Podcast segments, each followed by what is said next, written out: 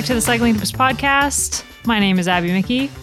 We are here to discuss the Vuelta a España, the Ceratizit Challenge by La Vuelta, and some other stuff that happened since we last made a podcast a week ago. Controversy. I'm controversy, lots of it. Um, I'm joined by Ronan McLaughlin. Hello. I was waiting for something better than hello there. I was I thought you were gonna Caley normally does this like thing where he says something and then I'm I do this thing where I say something back and Yeah. you didn't say anything so I couldn't say anything back. Uh, I mean, I left the door open for you to say whatever you wanted to say. You could have said anything. Oh. Well. Yeah, better I don't say anything. Better we keep it strictly cycling focused here. Fair. Kit. Hello. Hello. See, Kit knows. I, all I had to say was her name, and then and Caley, who will take over hosting duties halfway through the podcast. Yes, I am here. I am ready. Uh, I'm just not ready to host yet.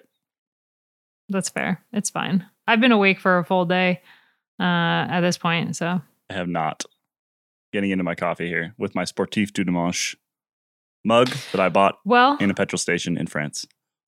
you know, You didn't want that Sure. information? I really like the Dong Patrol mugs. ah, yes, the Dong Patrol mugs. Uh, my favorite thing about that mug is that it is currently floating around the quite sort of buttoned up Wall Street Journal Paris office. Uh, it's sitting on Josh's desk. I, I, I can't hear the words patrol without thinking Paw Patrol. oh, I'm not there yet, thankfully. You'll get there. Tom's was really, really excited that there was an article about him in the Wall Street Journal on the Wall Street Journal website during the Tour de France. It was about his bottles, him Oh, carrying the bottles, and and it was Josh, Joshua, Friend of the podcast. friend of the podcast. I mean, that's you know, th- th- th- there might be a connection there between Josh's chosen storyline and no, no, being no, a friend no, of the no, don't- podcast. Don't tell Tom's that he was. Don't don't ruin that for him. Come on. Okay, let's talk about let's talk about the Vuelta. Since we last recorded a podcast, we chose a very inopportune time to record a podcast last week, about 50 kilometers to go in the stage.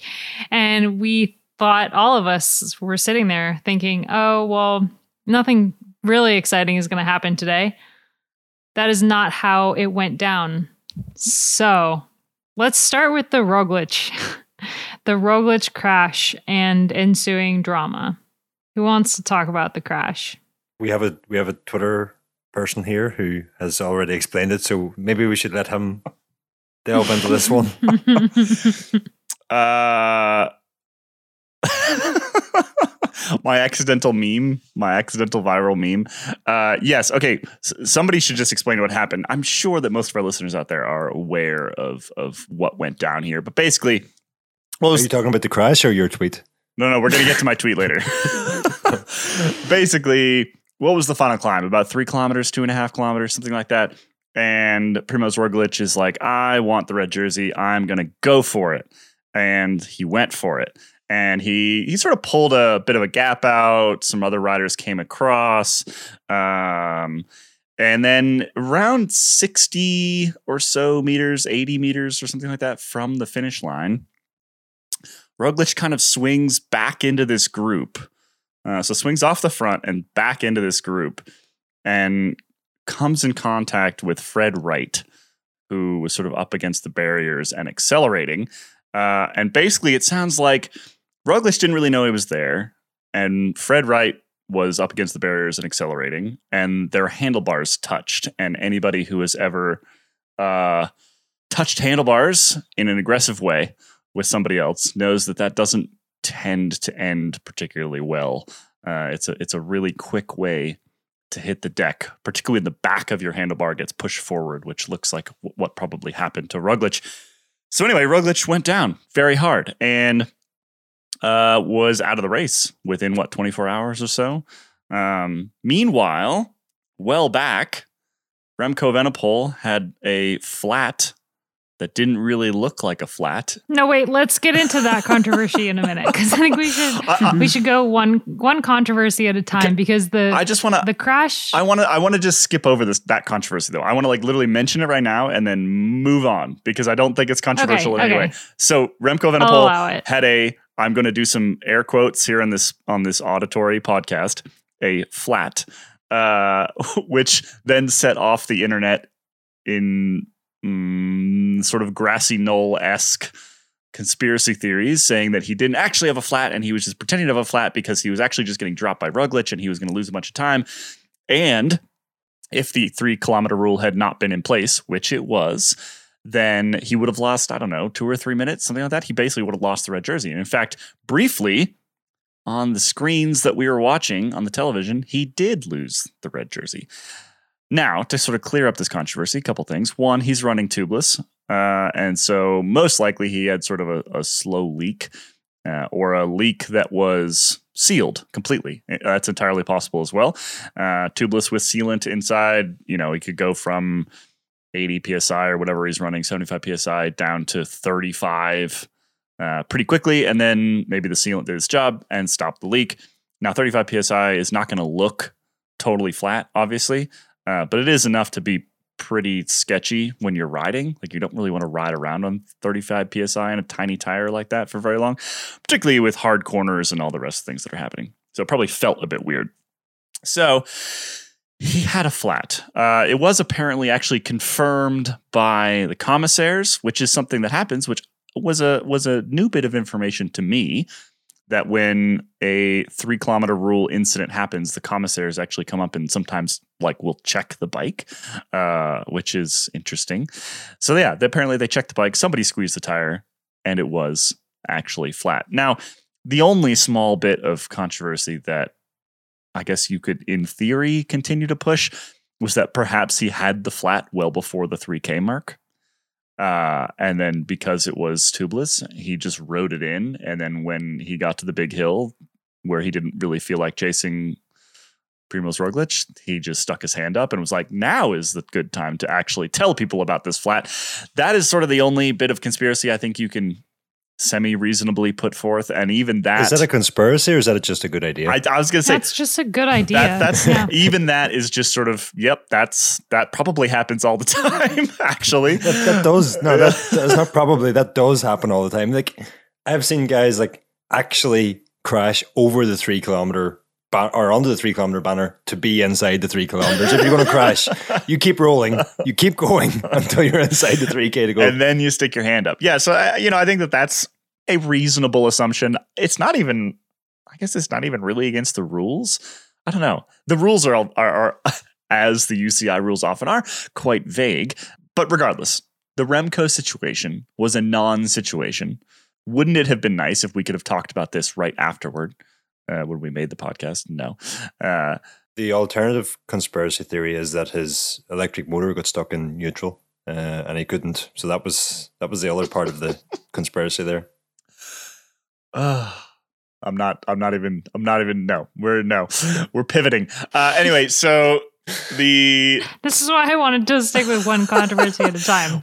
well that that controversy is now behind us, Okay. and now we have this new controversy, which is uh, Primoz Roglic blaming blaming Fred Wright for having the audacity to continue sprinting while in a sprint in the line that he was already Okay. in. this seems like a very biased way to put it. Um, Yeah, a few because days. that's, I- that's I- what I feel like- happened. that's what happened. Bias. yeah, Biased, okay. So, accurate. so there was Roglic crashed. It, he hit the ground really hard. Uh, he looked just absolutely devastated when he was sitting on the ground afterwards. Very sad for him. And then it was announced the morning of the next stage that he would not be starting. And as second on GC with some mountain days coming up, Evenepoel looked like he was cracking a little bit the weekend before. So there was a lot of things coming into this, him not racing that, you know, he's obviously super disappointed. The guy has the worst luck or potentially just needs to take a class about bike handling. And uh and so of course emotions run high. what doesn't really make sense in this situation is a couple days later, Roglic and Jumbo Visma released a PR statement uh, that was basically yes, Roglic blaming Fred Wright for the crash. And as it was pointed out on Twitter by somebody smarter than me, the they didn't say anything on at the stage. They didn't like talk to the commissaires or try to get Fred Wright relegated or anything after the stage. They just basically put it to the internet. Um, and and yeah, that that this this has been Twitter all week. So so so uh, this statement that came out um, was very weird. It was extremely weird. It was marked as a long read on their website uh, and it was like a feature story it was like it wasn't it wasn't like a normal simple to the point press statement it was sort of this weird story about safety in cycling and how this was an example of not safety in cycling and bl- essentially blaming Fred Wright and and an entire generation uh, along with him for the youths man. The, the youths man for not uh, basically you know not providing room not not hitting the brakes when they need to uh, and it was just a very strange yeah it, it was just it was just like non-factual it was just it was it, it bore no relationship to what we could all see with our eyeballs and so the sort of social media response the, the response from from all over the place was just immediate like, what are you talking about? And I think this is probably compounded as well by the fact that Fred Wright is among the nicest people on earth and does not appear to be the type of person who would barge into the back of another rider and make them fall down, Peter Sagan esque sort of thing. So the whole thing was just really weird. There's a wonderful irony as well. I mean, wonderful is not the right word, but um, we all know that Primoz Roglic hasn't always been a cyclist.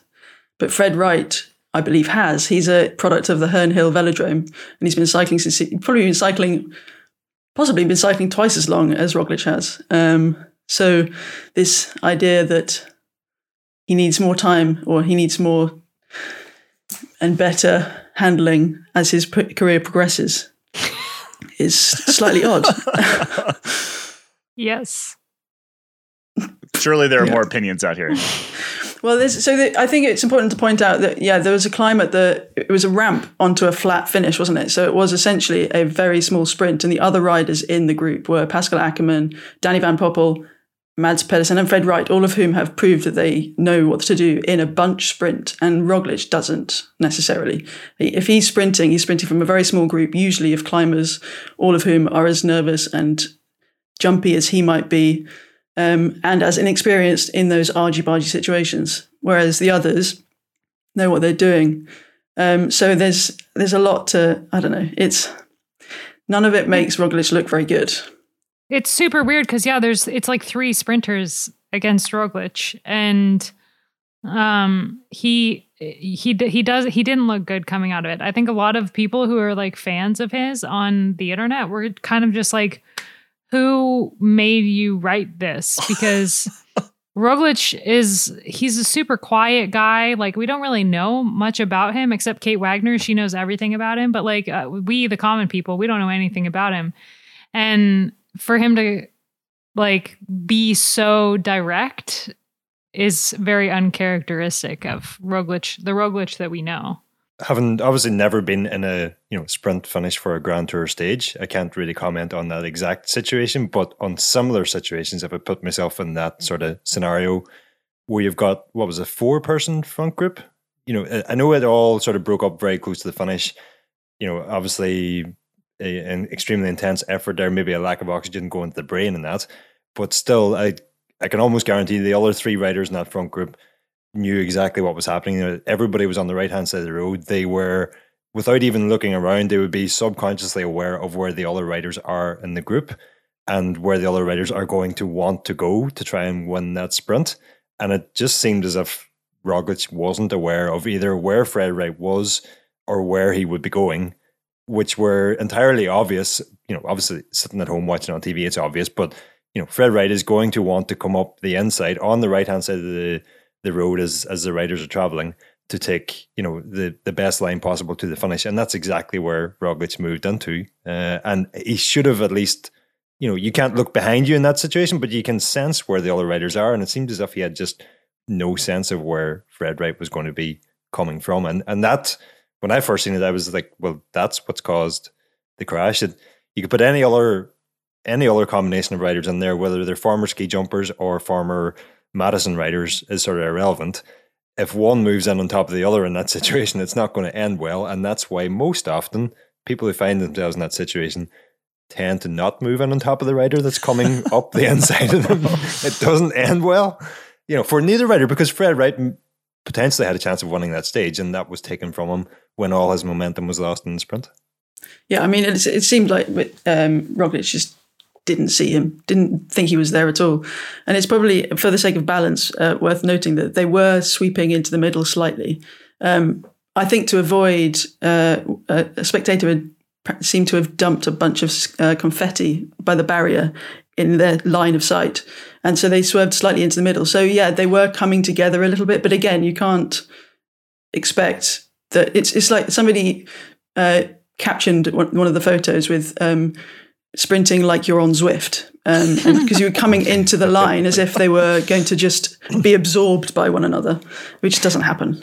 But also, like, I feel like the first mistake that Roglic made was coming off of the front in the first place because he's not going to win the stage in a group like this. For him, the most important thing is getting as much time as he possibly can. So, would it not have been smarter for him to be leading the sprint out, which would have kind of removed him from this position altogether? Like he he wouldn't have gotten caught up in that's in in the other guys sprinting. So I feel like that that was his first mistake. I don't mm-hmm. know. He was riding into form. He could have won that sprint. Come on. no one was going to beat Mess. He's like, he was amazing. No, all, he was amazing. All joking aside, that was sort of the, you know, obviously Roglic's injuries are pretty bad, but, you know, in terms of the spectacle, the worst thing to come out of that crash was just the fact that Roglic was then out of the race because he, he was coming into great form. And we've seen a couple of stages before that he really was putting Evenepoel in trouble. Um, who knows what would have happened going forward? But uh, I think that was the saddest thing as far as the race is concerned to come from that crash. The the whole statement and all afterwards was just weird. That, it wasn't really sad. That was just weird. yeah, and on, and on the statement, I, I wonder just how much of it came from Roglic himself. Just you know, just to play devil's advocate a bit more. Um, I mean, I like Roglic. I do think obviously he said those things, so it came from somewhere, and he believes he must have at one point at least believed what he said. But I'm pretty sure that he had nothing to do with any of it getting online, even on his own social media. It was all the kind of, you know, how Instagram does now with the somebody, a, a page putting it up with another page. And so somebody, he's got social media people, I'm sure. And so he has, I don't think he's had anything to do with the, besides the original quotes. Um, so you've got to imagine what Jumbo Visma were trying to get out of it. Well, their their press officer is a former journalist too. Uh, exactly, and, and that, that's why I, like I thought it it read like this weird like mini feature story about safety. this was just a very God, I just a PR misstep, uh, and and just sort of made worse by the fact that it was so blatantly obvious that the facts that they were working under were sort of contrary to what the entire rest of the world had just watched just generally unfortunate. Uh, Jumbo's made some weird, some other weird missteps this year too. So it's just uh, one of their one of their one of the areas they could they could maybe uh, work on for next year is not creating controversy where they don't really need to. Because that you know that's like that. This doesn't help. Doesn't help Roglic with fan base. It doesn't help the team with the fan base. It doesn't help Roglic win another Grand Tour someday. Like all it does, the whole thing is just sort of sad and weird. Uh, funny in some ways, but mostly sad and weird because it's just you know, like you said, Ronan, it's, it's bad. Was bad for the race, was bad for the rider, ends up being bad for the team. It's just bad all around. And it really sucked for Fred Wright. I mean, yeah. poor guy. I can't imagine. I mean, if I'd read that about myself, I would have never appeared at the start. I don't think. Well, but um, the, but the good news is that the entire world came to his defense. That's true. so, yeah. so that's not true. He got he got hate. He got hate on the internet, and it's just mm. like it's unnecessary. Well, because yeah. there were there were Roglic fans out there who came after Fred Wright when he he did nothing wrong. it was great for Remco. That's true. That's very true. Should, Yeah, should- but should- not for the Vuelta. Yeah. Should we use that as a segue to Yeah. step Yes. away from this particular topic, which has been beat to death, uh, and step into the guy that won the Vuelta a España? Now, Ronan, before we hit record, you said half on the record here that now is the moment. We can now we can now prop up Remco. We can now. Should we just say he's going to win next year's Tour de France? Is that what we should do at this point? I, I just wanted to, from this point forward, and I retract my pre Vuelta comments saying that we shouldn't be getting too hyped up about Remco. We should just let the guy go out and see what he can do. And now we need to go full on. Remco is real, is unbeatable. Next Eddie Merckx, the next Cannibal is literally going to eat cobbles for breakfast and steaks for dinner every night and will be unstoppable forevermore, amen. I agree. Okay. Or at least until he retires. I agree. Uh, let's let's talk about let's talk about sort of like let's put this this victory in context. And obviously, some of the context is the fact that his primary rival was forced out of the race within the last week. But it did look it looked like Remco was probably going to be able to hang on anyway. Do you do y'all agree with that? Yeah, his performance in these last few days were. I mean, he was not going to be dropped by anybody. That said, the uh, the route did nobody else any favors. It was, uh, as we said before the the race began in the preview show. It was made for him, and he delivered. Um, you know, he, he he struggled on those on that middle weekend in the high mountains, but he'd crashed two days earlier, and as and with every day that he got further away from his crash, he just seemed to get stronger and recover better. And he won. Didn't he win stage eighteen? Um, which was so the same day that he left the race in uh, the Giro, he won this time. So clearly, he was not going to have any problem with sticking it out for the three weeks. I don't, I don't want to get too carried away, but I could, you know, he, he seems a nailed on certainty to, to win at least two more Vueltas. maybe, maybe even three. no, the, the point I'm trying to get to is just, you know, the hype in the Belgian media, especially about Remco, has been, you know, it, it's it's been quite considerable over the last couple of years. And now that he has, you know, in this season, he has won what he won Algarve, he won a couple other races, he won Liège, Bastogne Liège, which is, you know, um, one of the monuments of our sport. And now he's won a Grand Tour. And it seems like, you know, neither the team nor Remco nor any of us can really uh, dial it down for any longer. We need to just, you know, accept that despite the age that he is now, and despite that this is the first Grand Tour that he's finished, and also the fact that you know Roglic wasn't there for the final week. He was up against Mas, you know, who finished second. Juan Ayuso, who's like the youngest Grand Tour podium finisher in a hundred years. I think that's 91. right. Since 1904. Yeah. Mm, Uh, well, Oh, I thought it was a bit more recent than that. But oh no, that was the podium average age. Ignore me. Carry on. Um, so yeah, like it, it, it wasn't, it wasn't. Not only was it not the Tour de France, but it, it wasn't even the Giro of last year. The the sort of level that this Vuelta was at. But still, he's won a Grand Tour now. We you, going forward, he if he's starting a Grand Tour, we do now from this point onwards have to consider him as a favorite. I think. Was the level at this Vuelta higher than we thought, though? I mean, I mean, think about all the big names that showed up and did very little.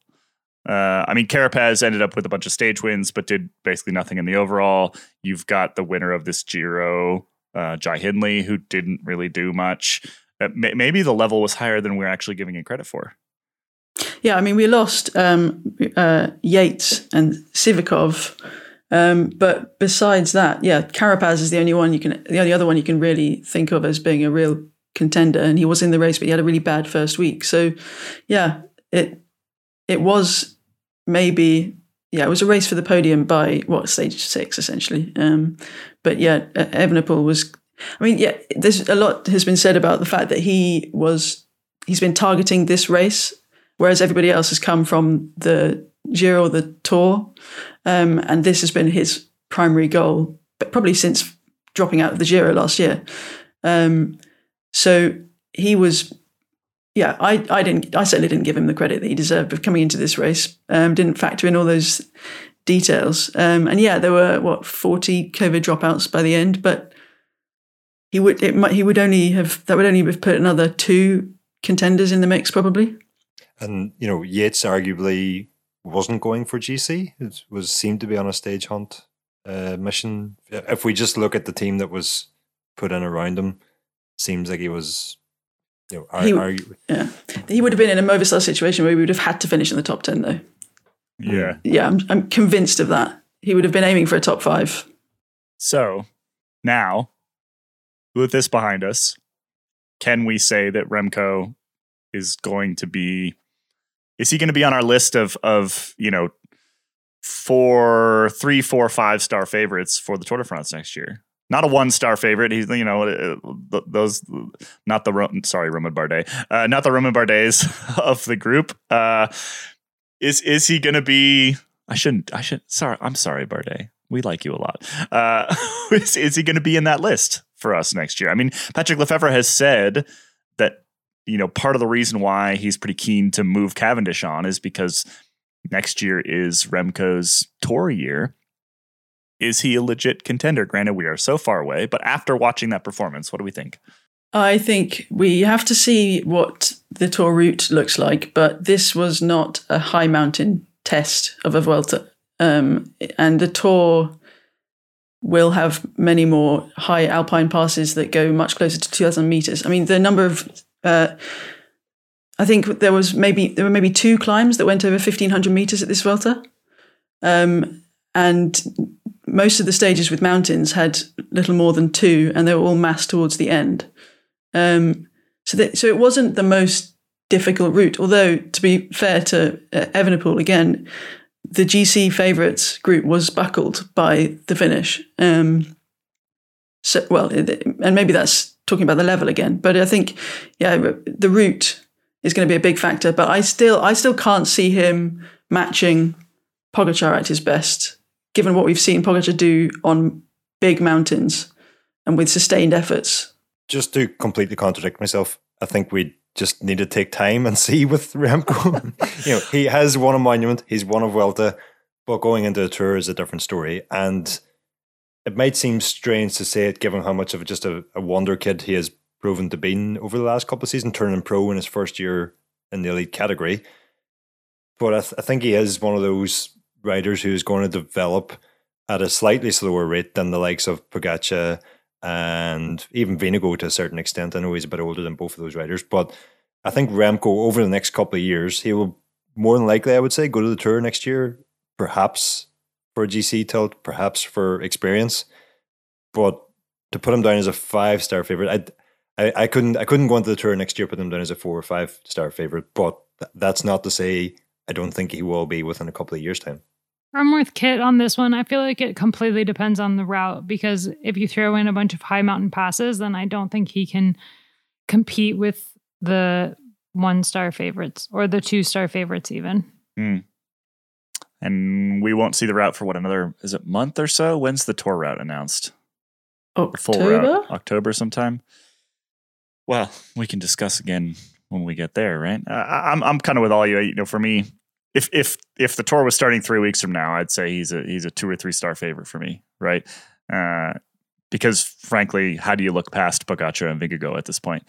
But he's a he's a phenom, and he's a phenom who's been through a fair amount of hardship as well. And let's not forget his massive crash and like things to overcome. He's al- already overcome things, and so I think he's actually almost getting to where he is now slower than he would have otherwise, and that's worth keeping in mind, right? He's he's a guy who's been in headlines now for two or three years, but a lot of that was was recovery time. You know, getting back into that Giro, finally getting a Grand Tour under his legs, stuff like that. I think he's still probably better than we think he is, but there's a lot of very good there's a lot of very good Grand Tour riders right now. Is is part of his problem. Yeah, we have to remember that he didn't have to attack this last week. Um, he could, he probably could have attacked and loads of and taken loads of time. I kind of hoped he would, to be honest, um, just to give the final week a little bit of energy.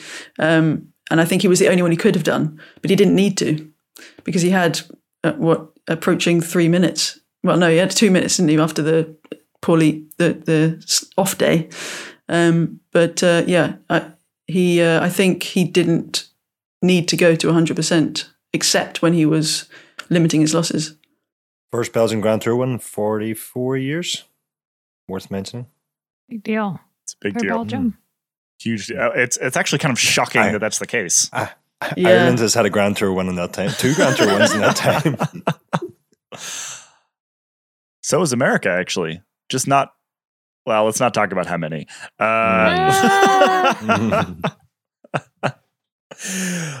all right. Well, I'm excited about about adding Remco to the mix. I think that that above all is is the big thing for me. Is we've now, you know, we've got three, depending on where Egan Bernal is at the moment, possibly four of these wonder children uh, and and it's excited to it's, it's it's it's yeah it's really cool to see what they are going to be able to do in the next couple of years. I am genuinely excited about that. The bigger question for me coming out of the, G, the Vuelta podium is just what Enrique Mas is going to do next. Having finished three times second in the Vuelta, you know, he's Fourth time's a charm. Wasn't for Roglic. Um, Oh. Rough. Yeah, just you know, and Movistar in general just didn't have a great Vuelta. Valverde, who you know had, had come out, you know, uh, defiant. Basically, he was going to save the team from relegation. It was Saturday, I think. I realized before he was in the race, and that was because he happened to find himself in a break. He, he still somehow managed to finish like he finished higher on GC, I think, than he finished on any stage throughout the race, Hmm. uh, which which is an achievement in itself. Uh, Good that, that, though, those facts may not be 100% accurate, but they're very close to being accurate. but yeah, just uh, wasn't the best Vuelta ever for the top Spanish squad. What about Juan Ayuso?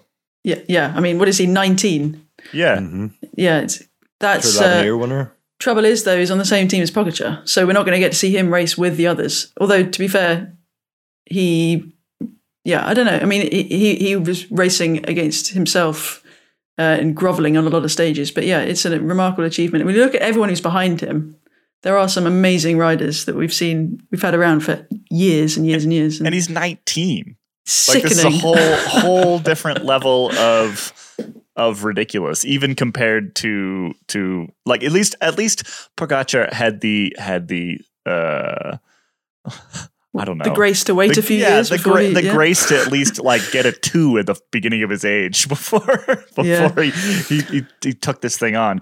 I mean, so 19 years old, he he is the he is the youngest Grand Tour podium finisher since 1904 when Henri Cornet won the Cornet, I should say he's French. Cornet won the Tour de France. Uh, that's a that's a fair ways, and, that, and that's a significant stat, I think. In that, I think it's very clear that Ayuso is going to be a massive name in the next couple of years. Now, like you say, he's he's on the same team as Tadej Pogacar. That that doesn't necessarily, to me, mean that he's not going to you know, make a run at the Giro next year. I don't think he's probably going to win a Grand Tour in the next twelve months. But man, he's he's a, certainly a, a super exciting talent. His five year contract with UAE, if I remember right. Also, yeah, so he's, he's, Yeah, he's got the longest contract or something like that. Yeah, mm. They're really good at picking up these young guys and being like, "Hey, you, you're the money. future." Yeah. I yeah, I, I wonder at, at what point do we get to like the minimum age possible of, of being on the podium of a Grand Tour? With the way things are going, someone could finish on the Giro podium on the same day that they turn 19. I think I think beyond that would be almost well, you could yeah, it could be the same year as you turn 19 because you know beyond that you're a junior and I mean, yeah, at the you could race the Giro as a junior though, couldn't you? Like if if you if you signed with a pro team, I think you could. I don't think I there's feel any rule there's against it. I'm pretty sure there will be a rule against it, but there are 10 year olds racing the Tour of Britain year in, year out. So uh, anything is possible. How old was Andrii Ponomar when he did the Giro first time? Because he was really young. I, he was definitely 18 if he wasn't younger. Sorry. Hmm. Talk amongst I- yourselves while I find this stat. I I still I don't know if there's any age limit rule for like world tour teams. Yeah, he was I- 18, so carry on. I don't I would have to go check. I would have to read through the horrible rule book, but I'm pretty I'm pretty sure it's just no one's bothered because what like that's insane to, to take like a 17 year old and, and and put them in a grand tour. But you know, we're gonna end up with like a gymnastic situation where they put like a Oh, minimum, no. minimum age on it. I, I'm pretty sure that there there is a rule against it, but you potentially can decide to like upgrade yourself. After which point you cannot go back and ride a junior race. right. But I don't. I don't think you could upgrade yourself into the professional ranks. I mean, they, Yeah. but they, they, they do have the This is U23s, not a rule we've ever had to check before. Yeah. wow. We'll, we'll go. We'll go check the rule and we'll report back uh, next week. But yeah, I mean, like that's how it is in the U23s, right? Once you sort of upgrade yourself, you're sort of not really. It's frowned Maybe- upon, and I think in some cases you're not allowed to go back down to U23 ranks. Like you can't go race the Tour de France, then turn around and race the Tour de l'Avenir. Uh, I think you. Well, you can certainly ride the on the twenty three World Championships. Um, but well, that gets us into a whole different discussion about the relevancy of the under Yeah, twenty we three should- category now. We Ru- pivot. rumor has it they're changing it to the under threes category going forward because over riders are getting so young. Should have a grey jersey. We need, yeah, we need a Mm. Masters 35 plus uh, at all the Grand Tours. I think that would really add a whole new element. Oh, Valverde would be like, last race? Nah. yeah. But then Van Vleuten would sweep up all the jerseys still. Um, Thirty five is not that old, I will say. Yeah.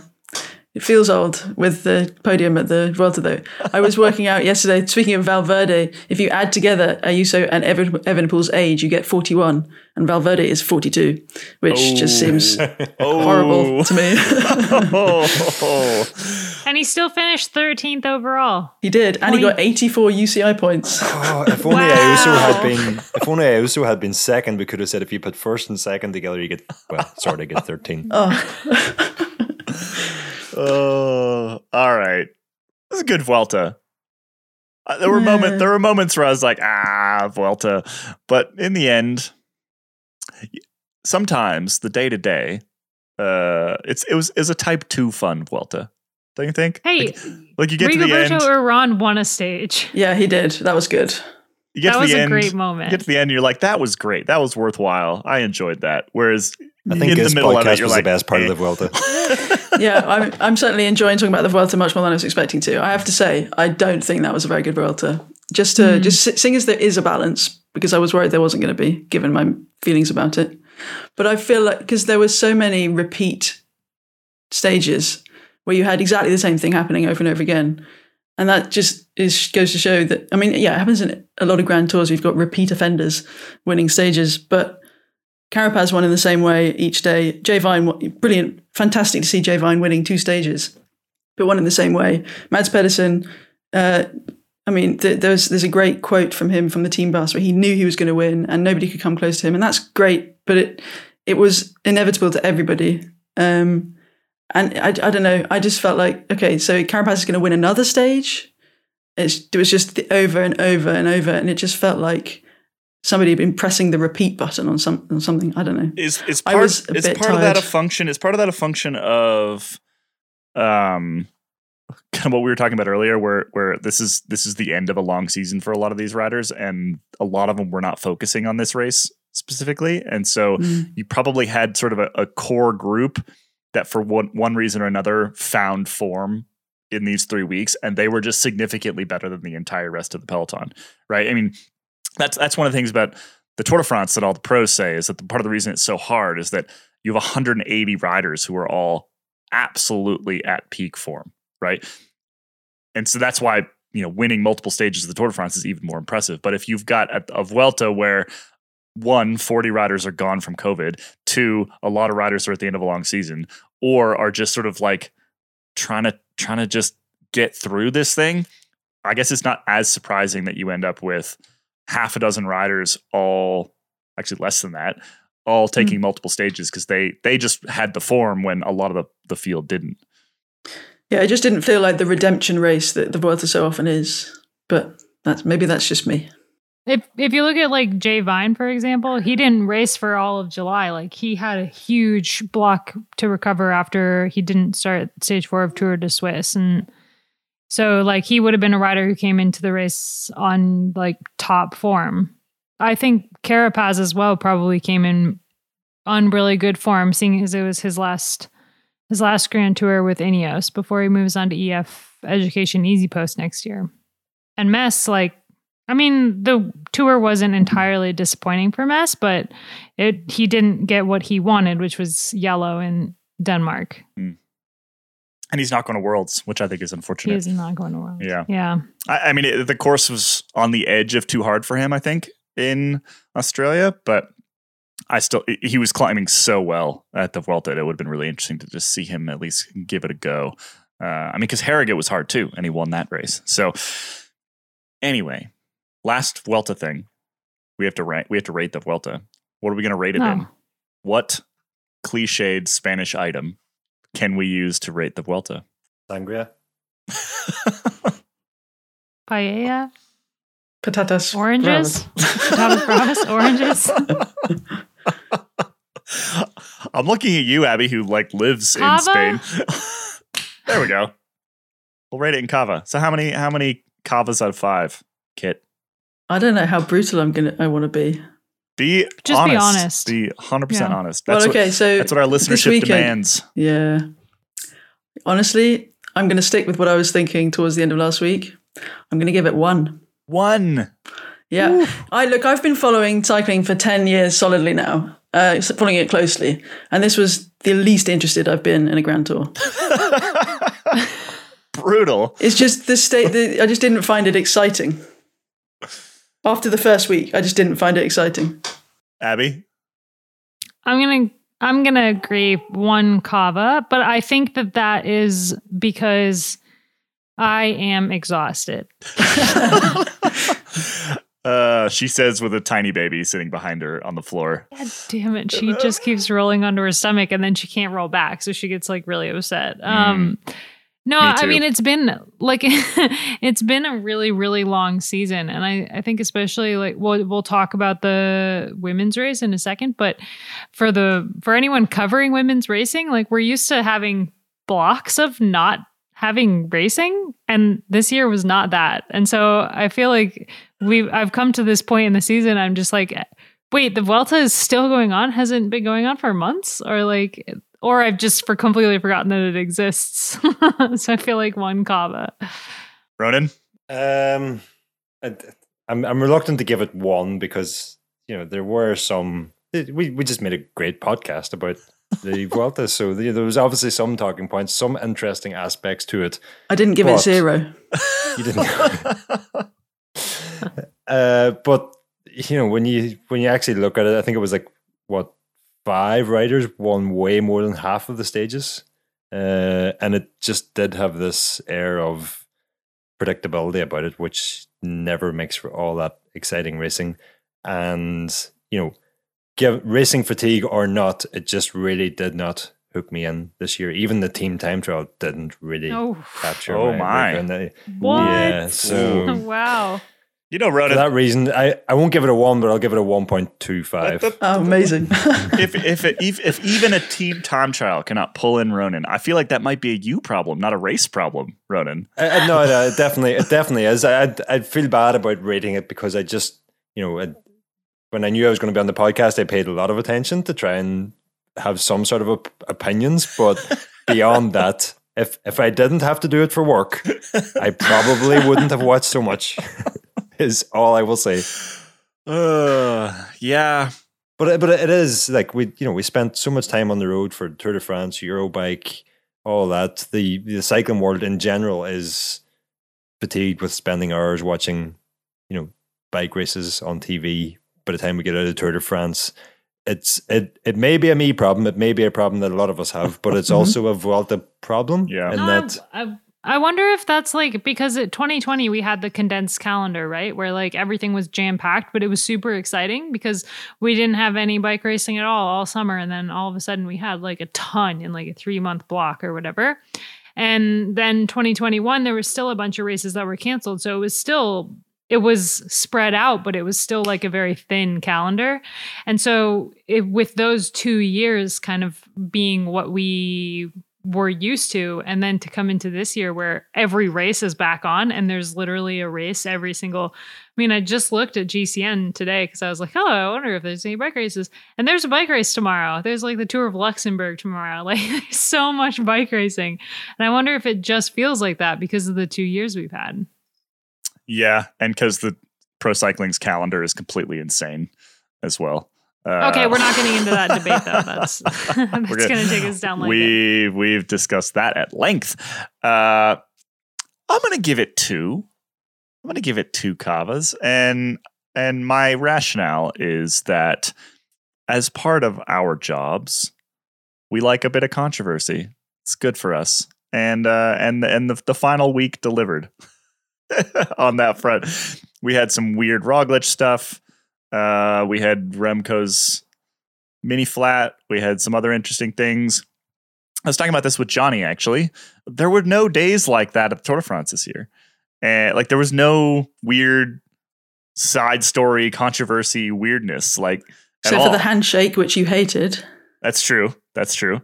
But that, but even that, like that, that was ah, that was that was that it was, was innocuous. it Yeah, was yeah, pretty it was innocuous. It was, and it was it was a very strange Tour de France from that perspective because normally the Tour de France, the sort of the the microscope under which that race exists means that any small thing, handshake for example, gets just blown way out of proportion, probably mostly by the press like us. But that that never happened this tour and as somebody who just likes weird side stories, I was a little bit disappointed by that. So even though the actual racing at this Vuelta was, yeah, relatively predictable. I won. I really like the fact that we got a new Grand Tour winner. I always like a new Grand Tour winner because I think it adds to the narrative of the entire next season, right? And frankly, the next couple of years. The fact that Remco won this Vuelta should make next season's racing better, I think. And the other reason is because we had a little bit of controversy last week, which I always just find entertaining. So yeah, to two. that point, Evenepoel is the third fresh-faced, first-time Grand Tour winner of the year, and it's actually not that unusual. The last time that happened was in 2019, but still, it means that we've got three contenders, three more contenders that we didn't maybe have before, or not in the same way. Yeah, and and for some, uh, well, not for some reason. I mean, genuinely, I think that yes, we love Jai Hindley and we think that he can do amazing things, but we're probably not as excited about him being a world beater as we are potentially Remco. So I feel like this victory actually is sort of more significant long term than than Jai's was. I think I think I've just figured out the Vuelta's problem, and not to dawn on this for too long, but just what you've mentioned there now triggered in my mind. If we okay, Remco Evenepoel aside, granted he is highly exciting, but I'm just going to read through the top ten, and you stop me when I get to the next most exciting rider for you. Mm. So Remco first, we all agreed yes, and then Roglic likely would have been first or second, also pretty exciting. But then Enric Mas, I mean, I think back to going into the world. I mean, not right now, but Enric Mas, Juan Ayuso, Miguel Angel Lopez, João Almeida, Thymen Arensman, Carlos Rodriguez, Ben O'Connor, Woo! Rigoberto Ah! Uran, right down to eighth place before anybody stopped me there. Yeah, and that maybe is And Rigo Why at we ninth is so- pretty great. yeah, yeah. Yeah, but he's not going to win a Grand Tour, is he? no, Never say never. No, but Thibaut Pinot in seventeenth. Uh, he wasn't even trying to win it. So David de la Cruz in in the Maya Sabla. Uh, there's no Maya Sabla at the at the Vuelta, unfortunately, but uh, he would have won it if there was one. Okay, let's move on from the Vuelta. I think our average score is like a 1.3 Cavas or something like that. I was going to move to the Ceratizit challenge, but Abby seems slightly preoccupied. no, good? you got it. Okay. Let's do it. Okay. We can do it. I just Uh, have my assistant here to make sure that I. let's move on to the Ceratizit challenge. Abby, was it was it it, it was somewhat underwhelming, was it not? It, yeah, much like the men's race, it was a little bit underwhelming, which I think had to do with the way that they structured the stages. The general classification was really front loaded with the team time trial. And then stage two was a mountain stage, not high mountains, but just continuous uh, cat two, cat, cat twos, and cat, there was a cat one. So it was just climbing, climbing, climbing. So um, in terms of the overall race, Annemiek van Vleuten won it handedly on stage two. She rode away and got almost two minutes. Um, She got some trouble, so didn't she? For for being mean beforehand. what? Didn't she get in some some trouble for a quote about like, oh, this is too easy or something like that? Oh, come on. She says that all the time. Like I think she she said uh She, she said that about like every single race in the the classic season. She was like, "Oh yeah, they're not hard enough for me to win." Um, so that's a thing that she just says. Um, but I mean, in theory, yeah. If you looked at the the route for this race, you, you wouldn't expect her to be able to you wouldn't expect her to win in the way that she did. Like she won the giro and the tour with solo long solo attacks. Um, but she did. She just kind of rode away from demi vollering on stage two and rode in solo. And then uh, Demi, Elisa Longo Borghini, and Liane Lippert were the next group on the road. So those three really contested the next two spots on the podium in terms of the overall. But then there was a couple really exciting stages. Uh, like stage three was super exciting, won by Grace Brown. Stage four was also really exciting. That was Silvia Persico took that win. It's her first World Tour win, and um, she's she was one of the main uh, really exciting new riders, new young riders um, to come out of the the Tour de France. So that was a super exciting stage. And then the final stage was won by Elisa Balsamo, which it was her last road race in the World Championship jersey, World Champion jersey, um, which she's had quite the year. So overall, I would say the race was really good, but the general classification, much like the general classification of the Giro and the Tour, um, was the Annemiek van Vleuten show, which is like, hey, that's if you are a fan of Annemiek, we've been through it before. If you're a fan of Annemiek, it was super exciting. If you want to see more of a fight, then it left something to be desired. But um, I think, yeah, it's it's incredible that she was able to win all three like quote grand tours of the year. Yes. Thank you.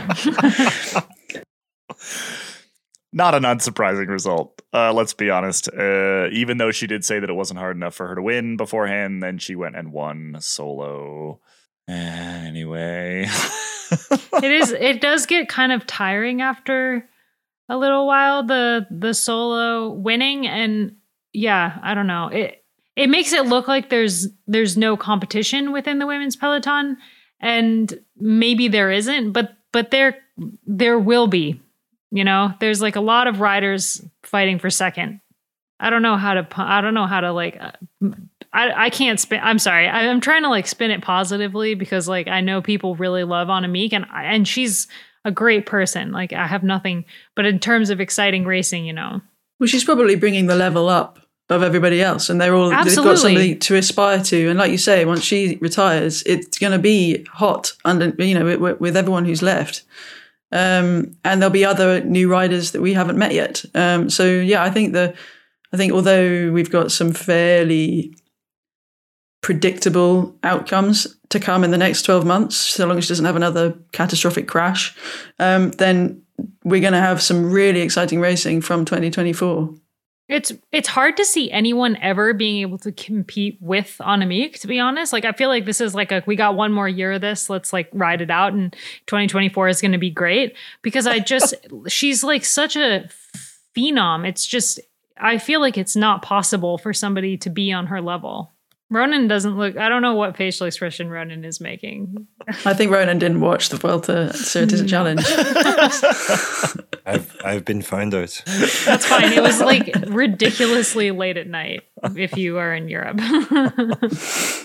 well, last on our list today, we had the the set of Grand Prix Montreal and Quebec over the weekend. I really like these races, not least because they are in North America, uh, which I mentioned on last week's show. There's that other race that sort of kicked off in Maryland. Um, having that sort of string of three races is, is pretty cool here in North America. And the fact that they're all sort of close together, timing wise, and not that far off geographically means that, well, we get really good start lists for all these. Plus, with worlds around the corner, they they tend to provide a pretty good in, bit of insight into who's on form ahead of the World Championships because the World Championships kicks off this weekend. Uh, I think the, the, elite time trials are on Sunday, if I remember correctly. Um, and actually, you know, much of our much of our Australian team and myself are headed to Australia. Well, they're already in Australia. I'm headed to Australia next week for the World. So, what did we learn from the weekend's Canadian races? Hopefully, Wout Van Aert learned something. Um, Don't get don't Right. come to a don't come to a finish line with five riders is what he learned because he's never won a sprint out of a five rider group. Is that a s- is that a true statistic? That's an actual stat. Well, in the last, he's yeah, the last couple of races he's done, we the big, you know, since the tour, he's come second. Well, yeah, he's come second to somebody who maybe he underestimated. So I, I mean, yeah, was he beaten by his own overconfidence yesterday? I think. I mean, he did quite a lot of work in that group because he was obviously a marks man in the because it was from a late breakaway that that, that really strong group. But yeah, uh, I mean, he was beaten by Marco Haller um, and then by Tadej Pogacar. So, and that's since the Tour de France. I mean, there are mitigating circumstances, but you know, it's he's going to be looking himself in the mirror and thinking, ah, Didn't we mention this when he lost to Haller that there is some crazy statistic about how often he doesn't win a small group sprint like that that he is expected to? maybe. Uh, but the thing that I learned from the races was that Cosnefroy is a Oh, yeah. firm favorite for the World Championships based he really on that performance. Yeah, he rode super well. But I mean, both races. I feel like the these races are usually not uh, the world's preview races, but because the races, the world's is in Australia. Obviously, a lot of people went over to race the one days in Canada and are flying straight from Canada to the World Championships. Um, but I feel like Pogacar is my pick for Worlds because he he lost the Tour de France, obviously a huge blow for him, and I think he lost the Tour de France and he woke up the next day and was like, "Well, fine, I'm going to win the World Championships then," and he really rode incredibly well in Montreal. If if his plan is to be world champion, and he's looking really good for it. But unfortunately for us all, Cosnefroy is not likely. Well, I mean, if he's not, if they haven't confirmed he's going now, he's not going to be at the Worlds. They said after he won on Friday that he's not going to the World Championships Why? Oh, sad day. because he's tired. Oh well, well that's Who why he just isn't did one tired? of his best performances ever because he's Yeah. just so tired. He said, "Yeah, I mean, I mean, he must have went deep for that one. Can I just say, European bike races are soft as heck when it comes to travel. Jesus Christ. Like American I mean, this is where all the races are. Yeah, but like they're like, "Oh, I can't drive there. It's too far. I can't I could never do this." I mean, even Wout van Aert was complaining about flying on Twitter over the weekend. He he was well, he was complaining about He the was price. complaining about flying in business class. yeah, he was complaining about the The price of business class. They're like, "Wow, you make a couple million dollars a year. I think you're going to be fine, buddy." That was a really that was that tweet was really out of touch. It was just Mhm. bad. Yeah, that was just bad. all, all this just. Rem- oh, sorry. Go ahead. I was just I was just I was just going to complain more about uh like for example when we have world championship cyclocross races here in the United States and all the Europeans are like oh no we could never possibly fly and then also recover and then also you know race bikes whereas literally everybody in Australia and anywhere in North America and South America is all like what are you talking about? We do this all the time. We spend most of the season thousands and thousands of miles away from our families and have to fly to all these races. And the Europeans just need to, to buck up here and go to Australia and go to the World Championships. Based on the two examples you've just given, um, I think you're tarring all Europeans with the with the Belgian brush. yeah, it's actually Uh, true. having, having lived in Belgium and you know flown in an airplane to get to Belgium and lived in a foreign country, not in my own house with other guys, and listen to the Belgians having to complain about driving an hour to get to a race. I, I, th- I think it might be more of a Belgian thing than a European thing. well, but it sounds like sounds like the French are are are equally culpable here. Anyway, my my small mini rant there. Uh, I am excited for the worlds. I think I think I agree with Abby that Pogacar really, really, really wants some rainbow bands, which is fully understandable. And the course is, I, I mean, it's not a mirror of of the Quebec or Montreal courses uh, by any stretch of the imagination, but it is in this sort of same general area, kind of puncher kind of kind of area.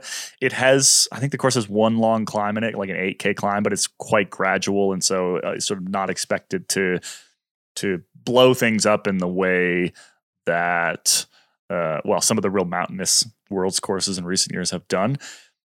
So yeah, it's not necessarily a perfect one for Pogacar. It's not necessarily a perfect one for for almost anybody.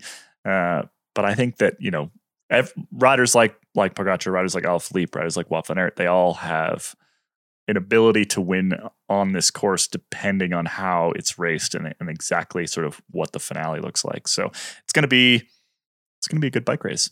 With that, we're going to wrap up here. Uh, we will have next week's episode will be a little bit late. We'll be recording it from the ground in.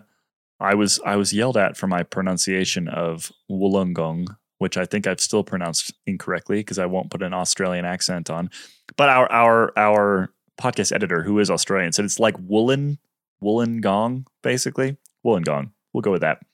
Anyway, we'll Wait, be on. Mal yelled at you for something? Mal didn't yell at me. He texted me kindly about my, my Okay, I was pronunciation. gonna say. uh, you must have really pronounced it wrong then. I mean, I probably did. Uh, anyway, we're all a whole bunch of us are going to be there. Myself, uh, Matt Tanifi, Iain Treloar, Dave Rome.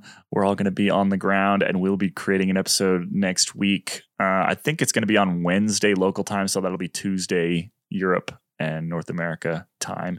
Um, and then we're going to be doing some live shows on Friday night, Saturday night, about an hour after the the, the races finish. I think it's 6 p.m. is the plan. Don't quote me on that. Anyway, Friday night, Saturday night, uh, we will have information about those live shows going out to members and everybody else uh, later this week. So if you're going to be at Worlds, swing by, say hi. Uh, I don't know. I'll have stickers. I'll give you a sticker. I thought I'd wait till the end of the show to tell you, Katie, I'm not speaking to you Oh, really? because you're not sending me to the Worlds in Australia. So wouldn't have worked if I'd said this at the start. But from this point forward, yeah, we're no longer speaking. oh, that's unfortunate. Well, we'll just we'll just can we communicate via Slack at least? Mm, probably have to for work. Okay. But yeah, I apologize. I wish we could all go. It's going to be a party. It's going to be great. All right. Thanks for listening this week, everybody. We hope you enjoyed, and we'll be back next week from the land of Oz. Bye bye.